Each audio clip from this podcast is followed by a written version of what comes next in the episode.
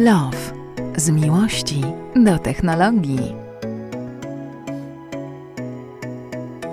Dzień dobry, witajcie. Dzisiaj nie ma ze mną Dagmary, ale za to jest bardzo e, wyjątkowy gość i rozmowa, na którą bardzo się cieszę. E, tutaj w moim przenośnym studiu, bo akurat nagrywamy z przenośnego studia dzisiaj, e, goszczę panią doktor Justynę Napiórkowską, historyk sztuki europejskie z Galerii Sztuki Katarzyny Napiórkowskiej w Warszawie, w Brukseli. Dzień, Dzień dobry. Dzień dobry panu, dzień dobry państwu. Dzień dobry. Mam super temat do rozmowy, tak mi się wydaje. I to jest temat, który my z Dagmaro poruszaliśmy już e, tutaj w e, podcaście. Mm, I potem bardzo mocno zastanawiałem się, z kim mógłbym ten temat pogłębić, bo on wydał się bardzo ciekawy. I na początku pomyślałem, że zrobię to z, jakimś artystą, e, a później mm, właśnie to Dagmara wymyśliła, że pani byłaby super osobą do takiej rozmowy, bo jest pani również krytykiem sztuki z tego, więc to prawda. dokładnie. A temat jest e, sztuczna inteligencja robiąca e, za artystów, czyli po prostu rysująca obrazki jakby powodem do, tego, do tej rozmowy takim początkowym było to, że ja w tamtym roku, nie, to chyba w tym roku było, w Stanach Zjednoczonych pewien e, człowiek wysłał swoją pracę na konkurs e, malarski. Ta praca wygrała ten konkurs, po czym się okazało, że praca nie została namalowana przez niego, tylko namalowała ją sztuczną inteligencja na temat, e, na podstawie słów kluczowych, które on powiedział. Słyszała Jason, pani o tym? Jason Allen, tak. Dokładnie to był tak. głośny, głośny przypadek, który być może będzie jednym z tych, które wywracają do góry nogami właściwie całą definicję dzieła sztuki. E, no właśnie, bo, e, bo tak naprawdę e, czym jest sztuka? To, jest, to, to może jest na początek ciężkie, trudne pytanie. Ja tutaj przed rozmową pokazałem pani kilka obrazków, które wygenerowałem sobie wczoraj wieczorem siedząc przed moim komputerem i starałem się wpisywać jakieś dziwne hasła, dodawać jakieś, prosić aplikację, która to robi o to, żeby dobrała jakiś styl do tego i przeglądaliśmy te obrazki tutaj. Ja je wszystkie podlinkuję, żebyście mogli sobie je pobrać. Co pani myśli o tych obrazkach? Przede wszystkim chcę podkreślić, że mamy rzeczywiście fantastyczny i fascynujący temat, który jest y, oczywiście dzisiaj dużym wyzwaniem, wyzwaniem dla nas jako rozmówców, ale przede wszystkim dla artystów, dla świata sztuki, y, ponieważ y, być może nadchodzi faktycznie taka epoka przedefiniowania definicji dzieła sztuki.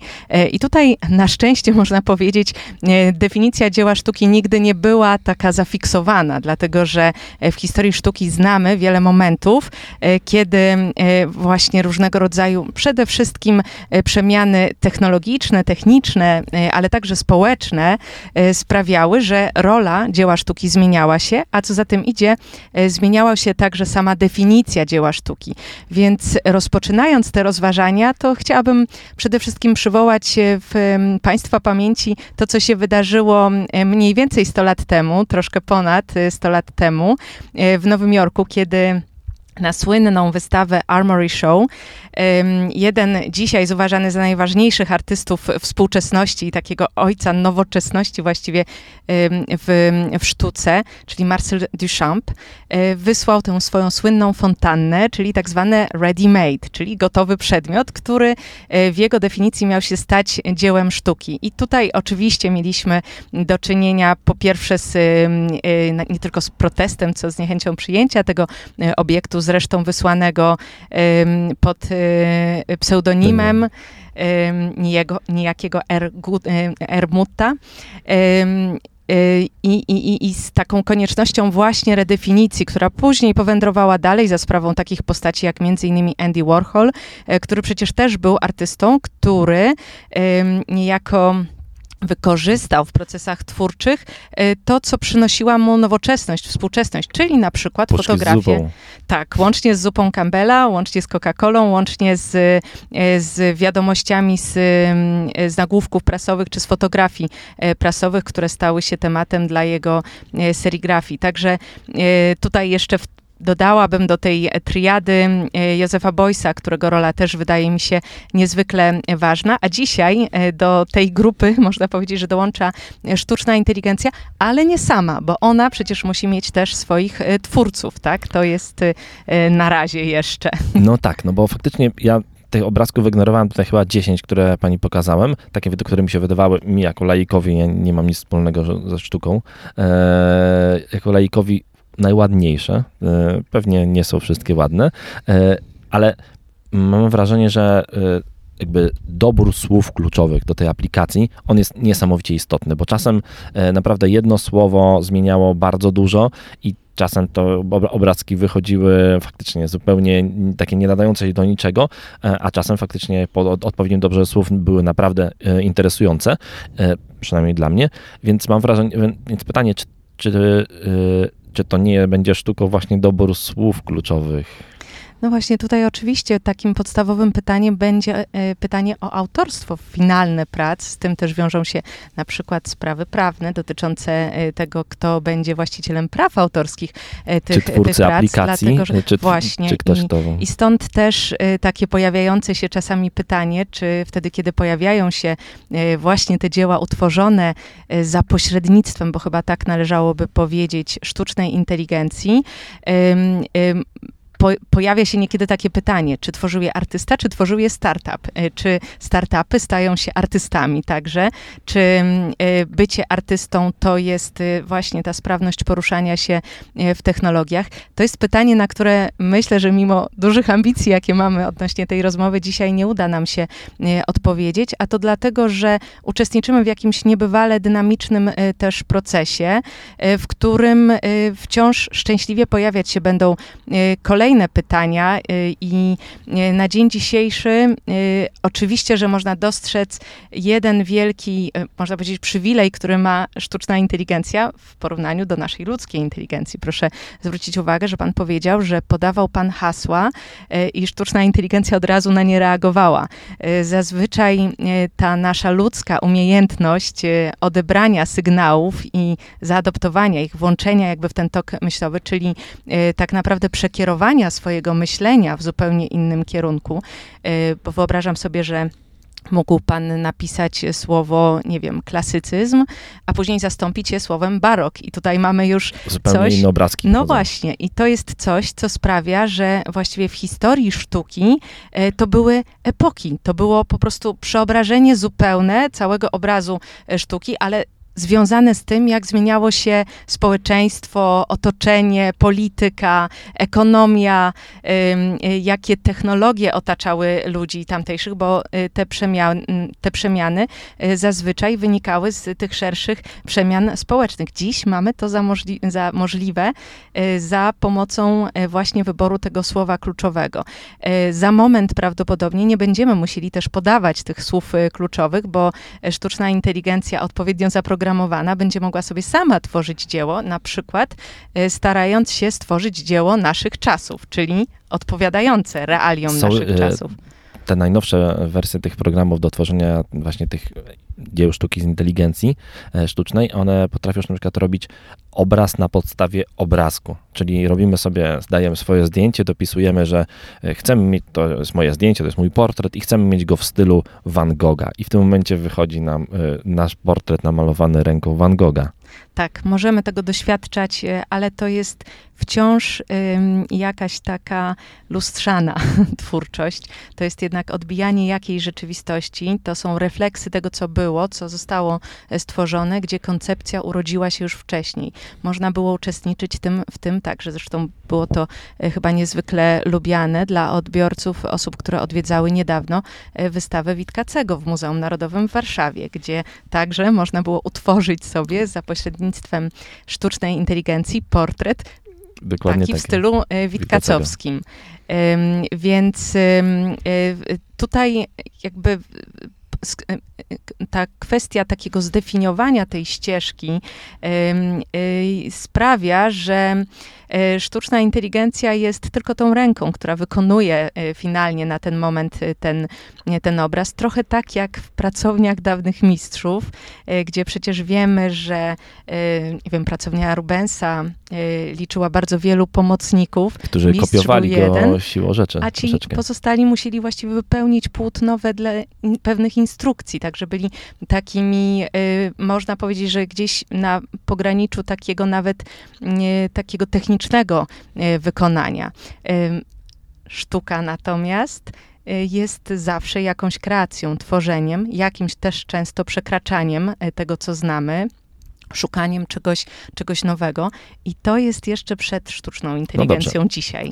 Ona jeszcze potrzebuje się trochę nauczyć, żeby później się wyzwolić. Jeśli pan pozwoli, to jeszcze chciałabym e, podać taki przykład, który przyszedł mi właściwie teraz e, do głowy, kiedy o tym rozmawiamy, o takiej figurze, postaci, którą wszyscy znamy z, e, z historii literatury co najmniej, mianowicie Geppetto i Pin Pinokio stworzony przez niego. I jeśli przypomnimy sobie tę opowieść o Pinokiu, która często jest y, trochę sprowadzana do tej jednej niedobrej cechy charakteru, którą miał Pinokio, to także w, w przypadku tej rzeźby stworzonej przez Geppetta, który staje się ojcem Pinokia, y, Pinokio miał otrzymać umiejętność odczuwania, odczuwania bólu, odczuwania radości, odczuwania y, smutku.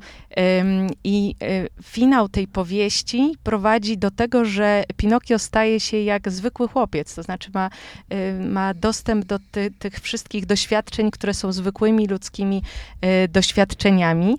I powiedziałabym, że to jest trochę też taka droga dla sztucznej inteligencji dzisiaj. Że jest to trochę przerażające, bo możemy się po prostu obawiać. y, Po pierwsze, na ile e, te zjawiska mogą nam się wymknąć spod kontroli, e, a po drugie, na ile będziemy my potrzebni jeszcze, czy staniemy się jakimiś tylko, no cóż, pionkami w, wśród tych algorytmów, które będą kierować naszym, naszym życiem, naszym zdrowiem, naszą nauką, naszą wiedzą, naszym postrzeganiem świata. Pinokio jest bardzo popularną postacią w Polsce ostatnio. E, tak w ogóle. E, ja o sztucznej inteligencji dużo tu rozmawiam w tym programie i faktycznie sztuczna inteligencja w wielu przypadkach jest lepsza od człowieka. Ostatnio, na przykład, nie wiem czy pani wie, że znika powoli zawód radiologa, ponieważ e, komputery i algorytmy dużo lepiej odczytują to, co jest e, na obrazie z tomografu komputerowego niż człowiek.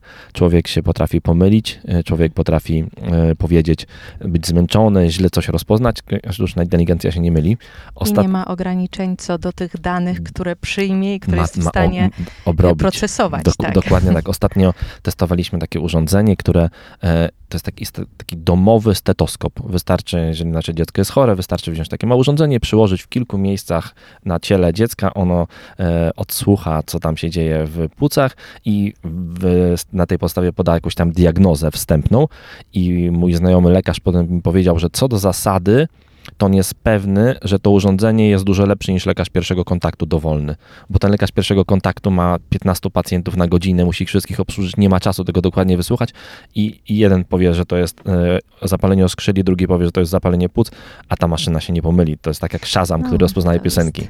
To jest po prostu znacznie gęstsze sito, przez które przechodzą informacje i gdzie e, rzeczywiście ta trafność e, będzie i może być większa. Ale w tym kontekście właśnie to pytanie dotyczące miejsca artysty czy, e, czy twórców e, wydaje mi się, że jest e, jeszcze tym bardziej zasadne, dlatego że e, artyści zawsze byli tymi, którzy byli jakąś taką awangardą społeczeństwa. Oni e, swoimi pomysłami, swoim postrzeganiem, swoją wrażliwością też e, wiedzą, zresztą w historii było przecież też to, to określenie pictor doctus, czyli, czyli to byłby ten malarz, który był kształcony. To były osoby, które posiadały ogromną wiedzę z różnych e, dziedzin i obrazy bardzo często były dopiero sumą tych, tych, Tych tej, tej, tej wiedzy i, i emocji, i emocji także. Więc ym, e, pytanie, czy y, może być zastąpiony ten element taki czysto ludzki, czy tego akurat będzie w stanie nauczyć się sztuczna inteligencja, y, tak, by stworzony nie został jakiś sztuczny obraz, który, będzie, który nie będzie nas urzekał, który nie będzie nas y, y, jakoś zniewalał, poruszał, bo przecież y, rola sztuki jest też taka, że, No, że gdzieś... Tak, ale mm, ja też przejrzałem sobie e, przed nagraniem e, ofertę Państwa Galerii Sztuki. E, Zresztą mówiłem Pani przed, e, wcześniej, jak się umawialiśmy, że mam w domu dwa obrazy, akurat oba pochodzą od Państwa z galerii. Totalny przypadek, e, bo jak się umawiałem, Miło na, bo, bo jak się umawiałem na spotkanie, to nawet nie wiedziałem, że, że tak jest, a potem faktycznie Jakie e, fantastyczne prace. tak, dziękuję. E, I to jest tak, mamy Państwo w galerii bardzo dużo artystów. Niektórzy są na pewno bardzo wybitni, ale ja mam wrażenie, że większość artystów to są tacy artyści, którzy okej, no potrafią namalować coś, ale czy oni są wybitni i czy może nie jest to tak, że ci, tych, ja wiadomo, że nikt nie zastąpi e, artystów chociażby już nieżyjących, Van Gogha, czegoś, Mhm. nikt nie zastąpi, nie wiem, Beksińskiego, ale czy, Czy sztuczna inteligencja nie może zastąpić takiego artysty, który sprzedaje w pani galerii sztuki takie obrazki za 500 zł i jest taki, no jest może nie jest znany, jego nazwisko może nie jest i nigdy pewnie nie będzie bardzo popularne. Czy obraz, który namalowałem ja, wpisując hasło e, pies i kot na kanapie e, w stylu Salvadora Dali, e, czy, czy ja nie mogę, czy ja nie zastąpię sam takiego artysty? Więc tak, najpierw pochwalę ten obraz, który pan... To, to nie ja, to, to, to nie ja, to ale, ale inaczej, inaczej. Ja bym tutaj użyła takiej, takiego opisu, który wykorzystał właśnie ten zwycięzca amerykańskiego konkursu, właśnie Jason Allen, który powiedział, że to jest obraz stworzony przez niego via, przez, za pośrednictwem właśnie sztucznej inteligencji, czy też tego algorytmu, czy programu, który, e, który wykorzystał e, do programowania, więc tutaj ewidentnie myślę, że pana, e, pana ręk, do, ręk, bo, do, boski dotyk pana, konce, pana koncepcja jest też niezwykle, niezwykle istotna. I wydaje mi się, że, że jednak mamy jakieś szanse dla może nawet nie tyle sztuki, co dla artystów, że pozostaną nadal e, potrzebni, użyteczni, nawet e, być może świat bardziej wypełni się osobami, które będą chciały jakoś e, wykorzystywać tę swoją, te swoje umiejętności kreatywne, tworzenia, dlatego że jeżeli faktycznie sztuczna inteligencja odciąży nas tak bardzo w tak wielu e, dziedzinach i tyle zawodów będzie niepotrzebnych, nie wiem, e, począwszy od e, kierowców przez, przez chirurgów. O, do, także, z tymi tak? kierowcami to, tam, to bardzo ciężko będzie. Tak? tak? tak to ja wysłucham wszystkich odcinków podcastu, żeby dowiedzieć się, e, dlaczego e, tak będzie, chociaż wyobrażam sobie, że są kierowcy, których e, miło byłoby zastąpić to. To na, to na pewno, tak. Myślę, że największym problemem z, z sztuczną inteligencją jeżdżącą po drogach są właśnie pozostali kierowcy, czyli w tym momencie musielibyśmy wykluczyć innych kierowców i gdybyśmy nie zostawili pola do popisu człowiekowi, to już teraz mogłyby samochody Ten jeździć autonomiczne. zaskoczenia, z którym sobie ludz, tak. ludzkich, ludzkiej nieprzewidywalności, z Dokładnie którą nie tak. może sobie po, poradzić nawet sztuczna inteligencja, bo jeszcze tego nie było w, w algorytmie. To prawda, że człowiek jest y, właśnie zaskakujący. No i właśnie to jest ta, ta, ta siła, która też jest y, w sztuce, że, że y, zawsze jednak ta moc przekroczenia, ta moc właśnie z jakiejś zmiany definicji, to jest tak naprawdę trochę moja nadzieja, że tak, że tak będzie, bo jeżeli odmówimy sobie właśnie czerpania z tej, z tej przestrzeni tworzenia, czyli bycia jakimiś czynnymi jednak współuczestnikami i twórcami, e, to e, no, siłą rzeczy będą zanikać nasze kompetencje e, i będziemy oddawać coraz większe pole właśnie tym algorytmom definiowanym przez niewielką grupę. Pytanie, jak wtedy będzie się miała na przykład demokracja, bo z tym, z tym także może no, być tak, że to są Z tym już jest źle, więc to jest mm, największe w tym wszystkim jakby pytanie dla mnie jest takie, ja już w tym momencie jestem pewien na przykład, że mój syn, który ma e, taki sam e, takie same wrażliwość e, na sztukę jak ja, czyli bardzo małą, jednocześnie bardzo mało talentu w tym zakresie. Ja, dla mnie naprawdę plastyka to był najgorszy przedmiot w szkole. No ja sobie wyobrażam, że on, jak mu pokaże tę aplikację, że on powie, kurczę, jego życie się zmienia, bo on na 100% jest w stanie wygenerować taki obraz e, i zrobić coś takiego, e, co oszuka mhm. panią nauczycielkę od plastyki. A, ale panią nauczycielkę od plastyki w szkole podstawowej pewnie nie jest ciężko oszukać. Pytanie, czy e, ja byłbym, może ja nie. Czy ktokolwiek myśli pani, że byłby w stanie oszukać panią, czyli przyjść do galerii sztuki e, pani Katarzyny Napiórkowskiej i powiedzieć, jestem artystą, to jest, tutaj mam kilka obrazków i każdy wyceniam tak na 10 tysięcy złotych, państwo sobie doliczą swoją marżę, chciałbym wstawić te obrazy do państwa. E, naturalnie. Myślę, że nie tylko, nie tylko nas, ale także wielkie instytucje, które działają e, w obiegu sztuki, czy muzea, e, czy domy aukcyjne, takie jak Christie's czy Sotheby's, które mają wspaniałych ekspertów. Myślę, że zawsze będzie ta możliwość, y, zwłaszcza, że te narzędzia się, y, się dos, doskonalą, więc y, myślę, że musimy być uważni. Natomiast jakby mamy taki chip bezpieczeństwa, chciałabym powiedzieć, dotyczący właśnie tego, żeby gdzieś poszukując ciekawych artystów dzisiaj, czyli w XXI, powiedzmy jeszcze wciąż w pierwszej ćwierci XXI wieku, my kierujemy się w naszej galerii, w Galerii Katarzyny Kierujemy się poszukiwaniem takiej autentyczności. To znaczy musimy e, odczuć, mieć wrażenie, że mamy pełną kompatybilność między artystą, między twórcą, a tym, co Ach, ma jasne. do zaproponowania. Nie przeż- I, ktoś by nie przeszedł pierwszej rozmowy. Cóż, sztuczna inteligencja, która może zrobić wszystko, to dla nas jednocześnie jest to trochę nic, bo, bo nie widzimy w tym e, osobowości.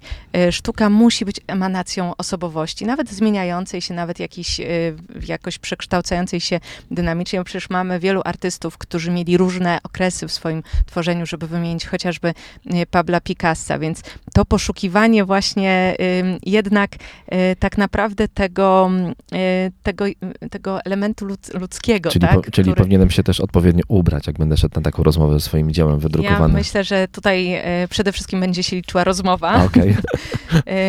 I, e, i, I to jest stan na dzień dzisiejszy. A w jaki sposób e, sztuczna inteligencja będzie się uzbrajać jeszcze, czy, czy rozwijać po to, żeby także móc wprowadzić nas w błąd. Jestem przekonana, że, że, że będzie to no, coraz, coraz łatwiejsze i coraz bardziej powszechne, że będziemy gdzieś dostawać takie informacje. Przecież mamy cały kontynent azjatycki, który dzisiaj mówi o sobie, że chce e, wędrować w kierunku nowych technologii, chce e, wędrować w, w kierunku wykorzystania już nie odtwarzania tego, co jest gdzie indziej, tylko tworzenia nowych wartości. I te zmiany stamtąd też będą e, przychodzić, które będą na pewno wpływać i, i promieniować na, na cały świat. Więc to są ogromne zmiany zmiany. One zachodzą niebywale szybko, kiedy czytamy o tym, że e, nie wiem, na początku e, czy, czy ponad 100 lat temu ludzie zadziwiali się, kiedy nagle ulicą pędził samochód z prędkością 30 km na godzinę. I to był taki symbol tej, tych, tych nadchodzących czasów przyspieszenia, to my dzisiaj jako ludzie jesteśmy po prostu wystawieni na tak olbrzymie po prostu jakieś takie siły tektoniczne, które e, ciągle nami wstrząsają i wymagają od nas ciągłej jednak takiej adaptacji, uczenia się, dostosowania, e, zmiany naszych, naszych nawyków. To jest akurat fajne, bo to jest coś, co prowadzi ludzkość ku takiej, ku takiej ciągłej konieczności redefiniowania samego, samego siebie, a ta, zatem nie, nie, nie zastania się jakby w jakiejś takiej e, formule otwartości, wymiany, dialogu. To, to jest to, do czego prowadzi nowoczesność i, i technologie, bo my się dzięki technologiom tego uczymy. Uczymy się tego też dzięki nowym pokoleniom, bo właśnie Pan wspominał o, o synu. Jestem przekonana, że to jest pokolenie, na które my powinniśmy patrzeć i próbować zrozumieć, jak oni postrzegają te nowe technologie, które były już rozwinięte bardzo dobrze e, w momencie ich urodzenia i jakby nie znają Urodzili innego świata. Się z nimi, dokładnie nie, tak. Nie było momentu takiego czysto analogowego, więc, e, więc e, myślę, że tutaj czasami narzekamy, że za dużo jest tych nowych właśnie technologii i takiej wirtualności w życiu dzieci, ale to jest też jakiś nowy model, który się wypracowuje, więc trudno byłoby od razu powiedzieć z góry, że on jest gorszy, bo my go na ten moment nie znamy. Jest... Nie znamy jego potencjału. Tak ja, zawsze, zawsze, bo moje dziecko, dziecko i drugie, jedno i drugie oczywiście ma dostęp do technologii i wcale, oczywiście staram się to jakiś tam minimalnie limitować i albo zwracać przynajmniej uwagę na to, co ono robi z tą technologią, ale jak zawsze ktoś mówi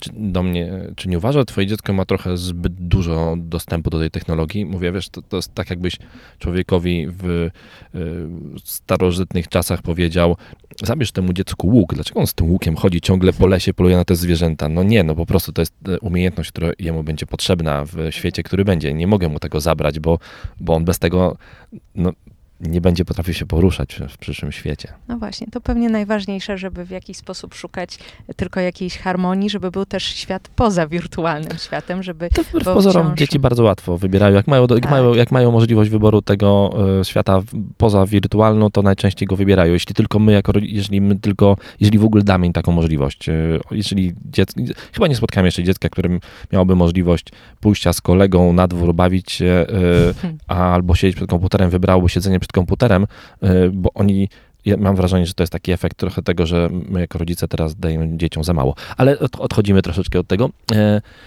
Podobno w ogóle mm, za kilka lat, maksymalnie do pięciu, trzy czwarte tekstów, które będą w internecie, będą tekstami napisanymi przez sztuczną inteligencję, że stracą pracę takie zawody jak copywriterzy mhm. i osoby z agencji reklamowych, które piszą notki prasowe, bo to wszystko będzie potrafiła sztuczna inteligencja napisać e, od nas lepiej. Można się dziwić, jak to jest możliwe, że jeszcze nie robi tego wszystkiego sztuczna inteligencja, bo przecież już dzisiaj właściwie każdy tekst można tak rozebrać czy rozłożyć na czynniki pierwsze, zastanowić się nad tym, jaka jest jego funkcja i wedle tej funkcji, wybierając słownictwo, które e, przynależy do jakichś e, stref, e, zbudować po prostu zdanie, które będzie zdaniem idealnym, Idealnym które prawda? Dokładnie. będzie w jakiś sposób przemawiało zarówno dla osób, które bardziej postrzegają rzeczywistość. Mówi się o tym, że, że jest ten podział dotyczący na tych, którzy muszą usłyszeć, na tych, którzy muszą zobaczyć i na tych, którzy muszą dotknąć, tak? Więc sztuczna inteligencja będzie potrafiła stworzyć takie zdania, które będą do tych wszystkich grup przemawiać. E, bez jakiegoś, e, my musielibyśmy prawdopodobnie zastanawiać się, w jaki sposób do wszystkich e, mówić, żeby nasze zdania były takie pers perswazyjne, tak? Bo to, bo to o to także chodzi. Więc... O, nie mówmy tego politykom tylko przypadkowo. Wielu myślę, że już przez różne szkolenia przechodzi. Najgorzej. Czasami jest to trudna, trudna droga i, i bardzo wymagająca. Więc to znów jest takie odebranie pewnych y, y, prac, które są gdzieś na pograniczu kreatywności, ale też takiego technicznego zastosowania, powiedzmy, tej kreatywności. Natomiast pytanie, co będzie, kiedy nie będą potrzebni poeci, bo okaże się, że, że tak. sztuczna tak. inteligencja tworzy poezję. Co, coś lepiej. No, to jest fajne, to jest fajne w ogóle e, zdanie, które pani powiedziała, bo ja się bardzo długo zastanawiałem przed tą rozmową, czy zadać pani pytanie, czy sztuczna inteligencja może, i, która maluje obrazki, takie jak ten, jak ten obrazek w ogóle wrzucę w okładce, więc będziecie mogli go zobaczyć, e, czy ona zagraża istnieniu e, galerii sztuki, jak e, Galeria Sztuki, którą pani tu też reprezentuje? I od razu sobie na to pytanie odpowiedziałem nie. Mhm. Ale z drugiej strony ja wiem, że ona może, może nawet nie tyle zagrozić, co może jakby, co może naprawić i ciekawe, czy się pani ze mną zgodzi. Ja pamiętam, że kilka, czy pamiętam, Czasami zdarza mi się e, mieszkać w różnych hotelach, e, jakichś w domach do wynajęcia i zazwyczaj widzę tam na ścianie jakieś obrazki i one, ja wiem, że je gdzieś widziałem, bo one pewnie, nie wiem, z Ikei są kupione albo z jakiegoś innego takiego totalnej sieciówki. Ja myślę, że, że sztuczna inteligencja, która potrafi malować takie obrazki jak ten, ona może zagrozić, znaczy zagrozić, może nawet nie tyle zagrozić, co może zastąpić na miejsca, czyli nie będziemy musieli mieć takiego samego obrazka powieszonego w kuchni, który kupiliśmy w Ikei, tylko mhm. będziemy mogli sobie wygenerować coś samemu yy, i powiesić to i powiesić to po prostu u siebie w domu. No cóż, to jest już coś, co właściwie nie tylko się dzieje, co także zostało przyjęte i zaakceptowane także przez ten system obiegu sztuki i profesjonalnych marszandów.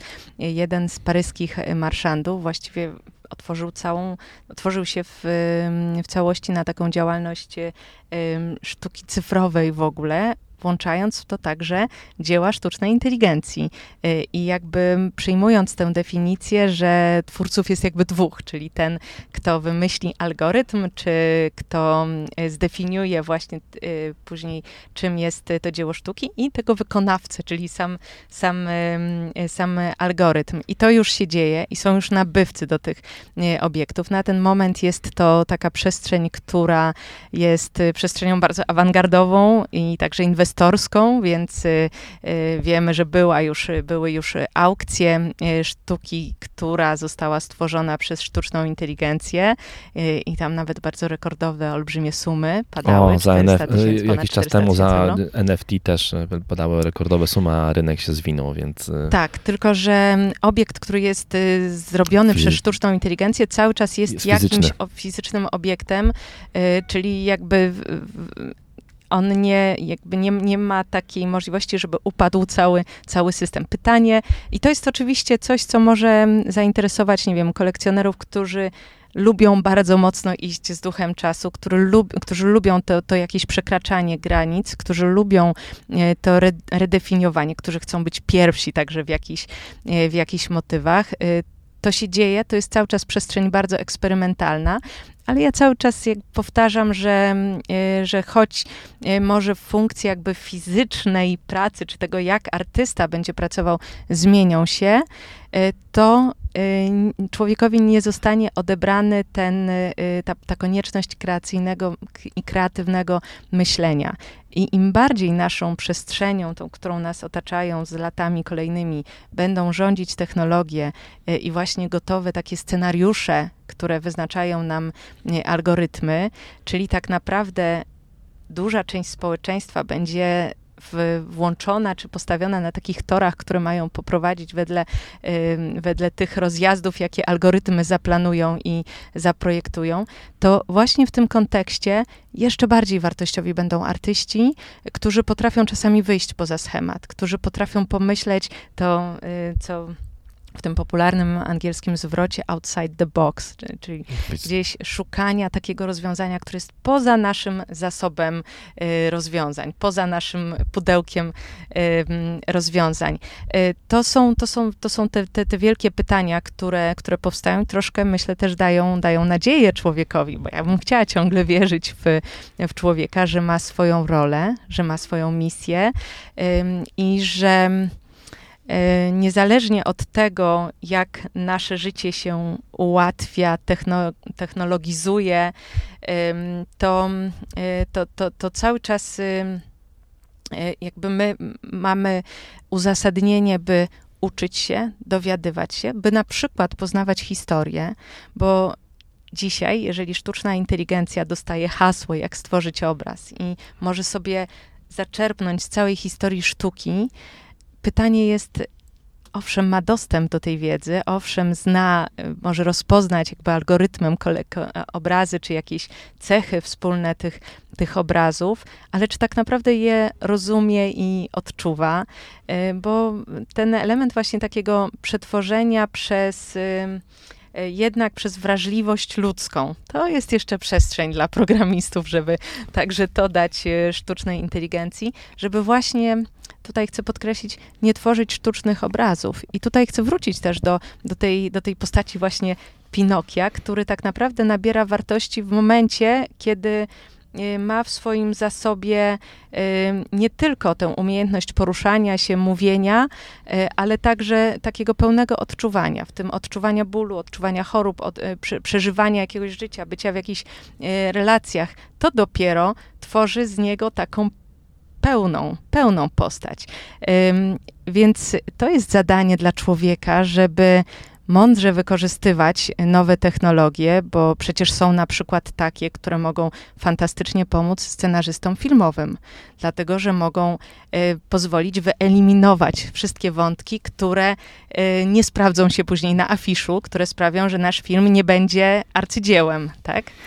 Y, ale pytanie właśnie, jak, jak, jak to poprowadzić, do tego potrzeba oczywiście wciąż jeszcze większej inteligencji ludzkiej albo y, jakiejś y, wspólnoty nawet twórców czy wy, wymiany doświadczeń, która pozwoli dopiero dobrze tę sztuczną inteligencję nakierować, po to, by nie stworzyć sztucznie inteligentnego dzieła. Bo, bo jeżeli będzie to po prostu sztucznie doskonałe dzieło, to ono będzie dla nas nudne, ono będzie dla nas przewidywalne, ono nie będzie, nie będzie, nie będzie na nas działać po prostu, będzie jakimś, jakimś sztucznym tworem. Po co? To na pewno, aczkolwiek mam wrażenie, że, e, że to, co pani powiedziała, bo ja się z tym wszystkim zgadzam e, i mimo, że nie mam, tak jak powiedziałem, wrażliwości na sztukę jakiejś ogromnej, to jednak pewnie chciałbym oglądać, jeżeli chciałbym już pójść do galerii, to oglądać faktycznie obrazy takie, które są e, nieprzypadkowo w tamtym miejscu, to mam wrażenie ciągle, że że rozmawiamy o bardzo małym wycinku społeczeństwa, które by tego chciało, że, że mam wrażenie, że, że może być tak, że wie pani, jakich najwięcej książek sprzedaje. No najwięcej książek się sprzedaje, które są, nie mają nic wspólnego z, y, nie wiem, z ogromną sztuką i ogrom, najczęściej się sprzedają książki dość proste. Ja myślę, że takie książki będą pisane za chwileczkę przez, tylko przez sztuczną inteligencję. Nie wiem, mm, mamy polskich artystów, którzy piszą kryminały, którzy piszą te kryminały hurtowo w, i po prostu roku, co do roku wydają 10 książek, co pewnie jest niemożliwe, żeby to człowiek napisał mm, samodzielnie. To mam wrażenie, że takie książki będzie mógł zacząć pisać każdy. Mam wrażenie, że takie obrazy, które właśnie e, są dla trzech czwartych społeczeństwa albo pewnie więcej, to że one jednak za chwileczkę będzie ta pokusa tego, żeby robiła to sztuczna inteligencja, zamiast człowiek, któremu trzeba zapłacić, będzie na, za tyle duża, że nawet same galerie sztuki, takiej bardzo popularnej, albo nawet, nawet nie mówię galerie sztuki, tylko nie wiem, właśnie sieciówki, które właśnie, ten, wyobrażam sobie, że ten obraz w Ikei, jeżeli o niej mówimy, że on tam był kiedyś przez kogoś namalowany, to ja myślę, że on teraz już nie będzie malowany mhm. przez kogoś, że on będzie malowany już tylko przez sztuczną inteligencję. Bardzo prawdopodobne. Bardzo, bardzo prawdopodobne i, i tak pewnie będzie się działo przy takiej po prostu, mówiąc językiem ekonomicznym, optymalizacji y, kosztów, ale jednocześnie myślę, że y, za tym będzie szła, szedł taki zwrot w drugą, y, zwrot jakby w, w, jeszcze w, znów z powrotem w przeciwnym kierunku, ale inaczej, w tym, że właśnie w, w, w ludziach, którzy Y, gdzieś będą widzieli, że y, maszyna może zrobić wszystko, będzie takie pragnienie, żeby też to zrobić, żeby też okay. wrócić do tej, tego, co jest, y, co będzie postrzegane jako jakieś, nie wiem, archiwum z przeszłości, to żeby stanąć przed paletą, przed płótnem i namalować jednak ten obraz, żeby po prostu oddać oddać jakąś możliwość działania, wyrazu swoim, nie wiem, e, dłoniom prowadzącym e, dukt, dukt pędzla, że, że, że ta potrzeba będzie tym bardziej jeszcze narastać, bo gdzieś będziemy musieli tę naszą ludzką, życiową energię spożytkować, tak, tak wierzę. Natomiast, no właśnie, to jest, to jest olbrzymie pytanie dotyczące tego, jak to będzie, jakie będą proporcje, czy się jakoś nie zatracimy e, w tym wszystkim. Myślę sobie o fantastycznych e, pomysłach, które wykorzystywane są w sztucznej inteligencji, na przykład pracując od lat już właściwie przy Komisji Europejskiej jako jeden z niezależnych ekspertów. Spotkałam się kiedyś z takim wspaniałym pomysłem, y, który wprowadzano w bibliotekach. Y, otóż wymyślono, że można wprowadzić do systemu kilka informacji, na przykład dziś czuję się y, dość smutno i chcę przeczytać sobie książkę, książkę, która podniesie mnie na duchu. I okazuje się, że w ten sposób z olbrzymiego katalogu biblioteki możemy dostać takie książki, które będą od, najbardziej nam odpowiadać, które będą dla nas dobrym, dobrym doświadczeniem. I to na pewno jest jakaś forma popularyzacji lektury w tym, w tym wypadku, przy czym jest to dość proste do, do, do zrobienia. Mówi się, to... mówi się, że e, sztuczna inteligencja w ogóle i wszystkie właśnie takie, nawet nie, nawet nie sztuczna inteligencja, tylko e, po prostu mm, analiza danych doprowadza do tego, że niektóre sklepy internetowe, na przykład sprzedające no, różne rzeczy, potrafią kobietom e, będącym w ciąży proponować e, e, jakby produkty, które są im potrzebne, zanim te kobiety same wiedzą, że są w ciąży. No tak, to jest też właściwie takie trochę rozszerzenie tego terminu doktor internet, bo dzisiaj na razie my wykorzystujemy naszą własną inteligencję, czasami przeszukując zasoby internetowe, fora internetowe i szukając dla siebie diagnozy poza systemem medycznym, a za moment y, y, gdzieś ta zgromadzona wiedza, do której dostęp ma każdy, na przykład zaglądając sobie do odpowiedniej zakładki w goglach, y, dowiedzieć się, co co wiedzą już o nas, y, y, co Google wiedzą, o wiedzą nas. o nas po naszych wyszukiwaniach i okazuje się, że wedle tych wyszukiwań mogą też diagnozować nie tylko nasze choroby teraz, ale nasze choroby przyszłe. To jest, to jest y, oczywiście, że to jest w jakiś sposób też obiecujące i przerażające. Mówi się, że, że za około blisko, bo 2 do 3 lat, e, mając zegarek inteligentny na ręku, jakichś różnych firm, będziemy mogli dowiedzieć się na przykład o tym, że mamy, będziemy mieli zawał serca na 48 godzin przed zawałem serca. Za nie mówiłam. E, więc e, myślę, że myślę, że to nie chciałam e, tak zakończyć tę rozmowę, że pani za nie mówiła, e, ale myślę, że to jest, dobre, to jest dobry moment, żeby tę rozmowę skończyć. Ja trzymam e, e, kciuki za artystów i ja mam nadzieję, ja, i ja oczywiście wszystko było, jakby to, co mówiłem, było mocno podchwytliwe momentami. Ja uważam, że artyści nie znikną i dla nich jest mhm. miejsce. Aczkolwiek, jak powiedziałem, e, cieszę się, że te obrazy w tej Ikei, które tam wiszą, to już będą malowane przez sztuczną inteligencję, albo sami będziemy mogli go sobie namalować, to co wymyślimy, żeby nasze mieszkania nie wyglądały tak samo. Dziękuję bardzo za rozmowę. My możemy jeszcze tutaj dopowiedzieć, Jasne, że oczywiście. być może artystami będą rzeczywiście ci e, informatycy, ci, którzy e, wymyślają algorytmy, którzy też no, w jakiś sposób y, y, widzą trochę więcej, widzą szerzej, bo tak zawsze było z, z artystami, że oni właściwie byli w stanie, y, ci, którzy byli najbardziej przełomowi dla swoich czasów, dostrzec trochę więcej i, i, i, i pójść dalej, więc być może także ta definicja po prostu artystów zawsze, się zmieni. Zawsze się też mówiło, że te, te najwybitniejsze osoby, ja nie wiem, na przykład bardzo lubię Steve'a Jobsa i firmę Apple, którą wymyślił. Artysta. E, tak, ewidentnie artysta. artysta i to taki właśnie na połączeniu sztuk, na połączeniu technologii i sztuki, prawda? Wpisujący się gdzieś w tę e, linię, którą wyznaczył Leonardo da Vinci, Dokładnie też tak. sztuki i, i odkrywca. Jeden z moich ulubionych artystów, Leonardo da Vinci. Wspaniały. E, dziękuję bardzo za rozmowę. Moim gościem była e, doktor Justyna, może, przepraszam, oczywiście Justyna Napiórkowska. Przez chwilę chciałem powiedzieć Katarzyna, bo mówiliśmy o pani mamie. Przyzwyczaiłam się. Tak, dziękuję bardzo za rozmowę. Do usłyszenia. Dziękuję, bardzo dziękuję.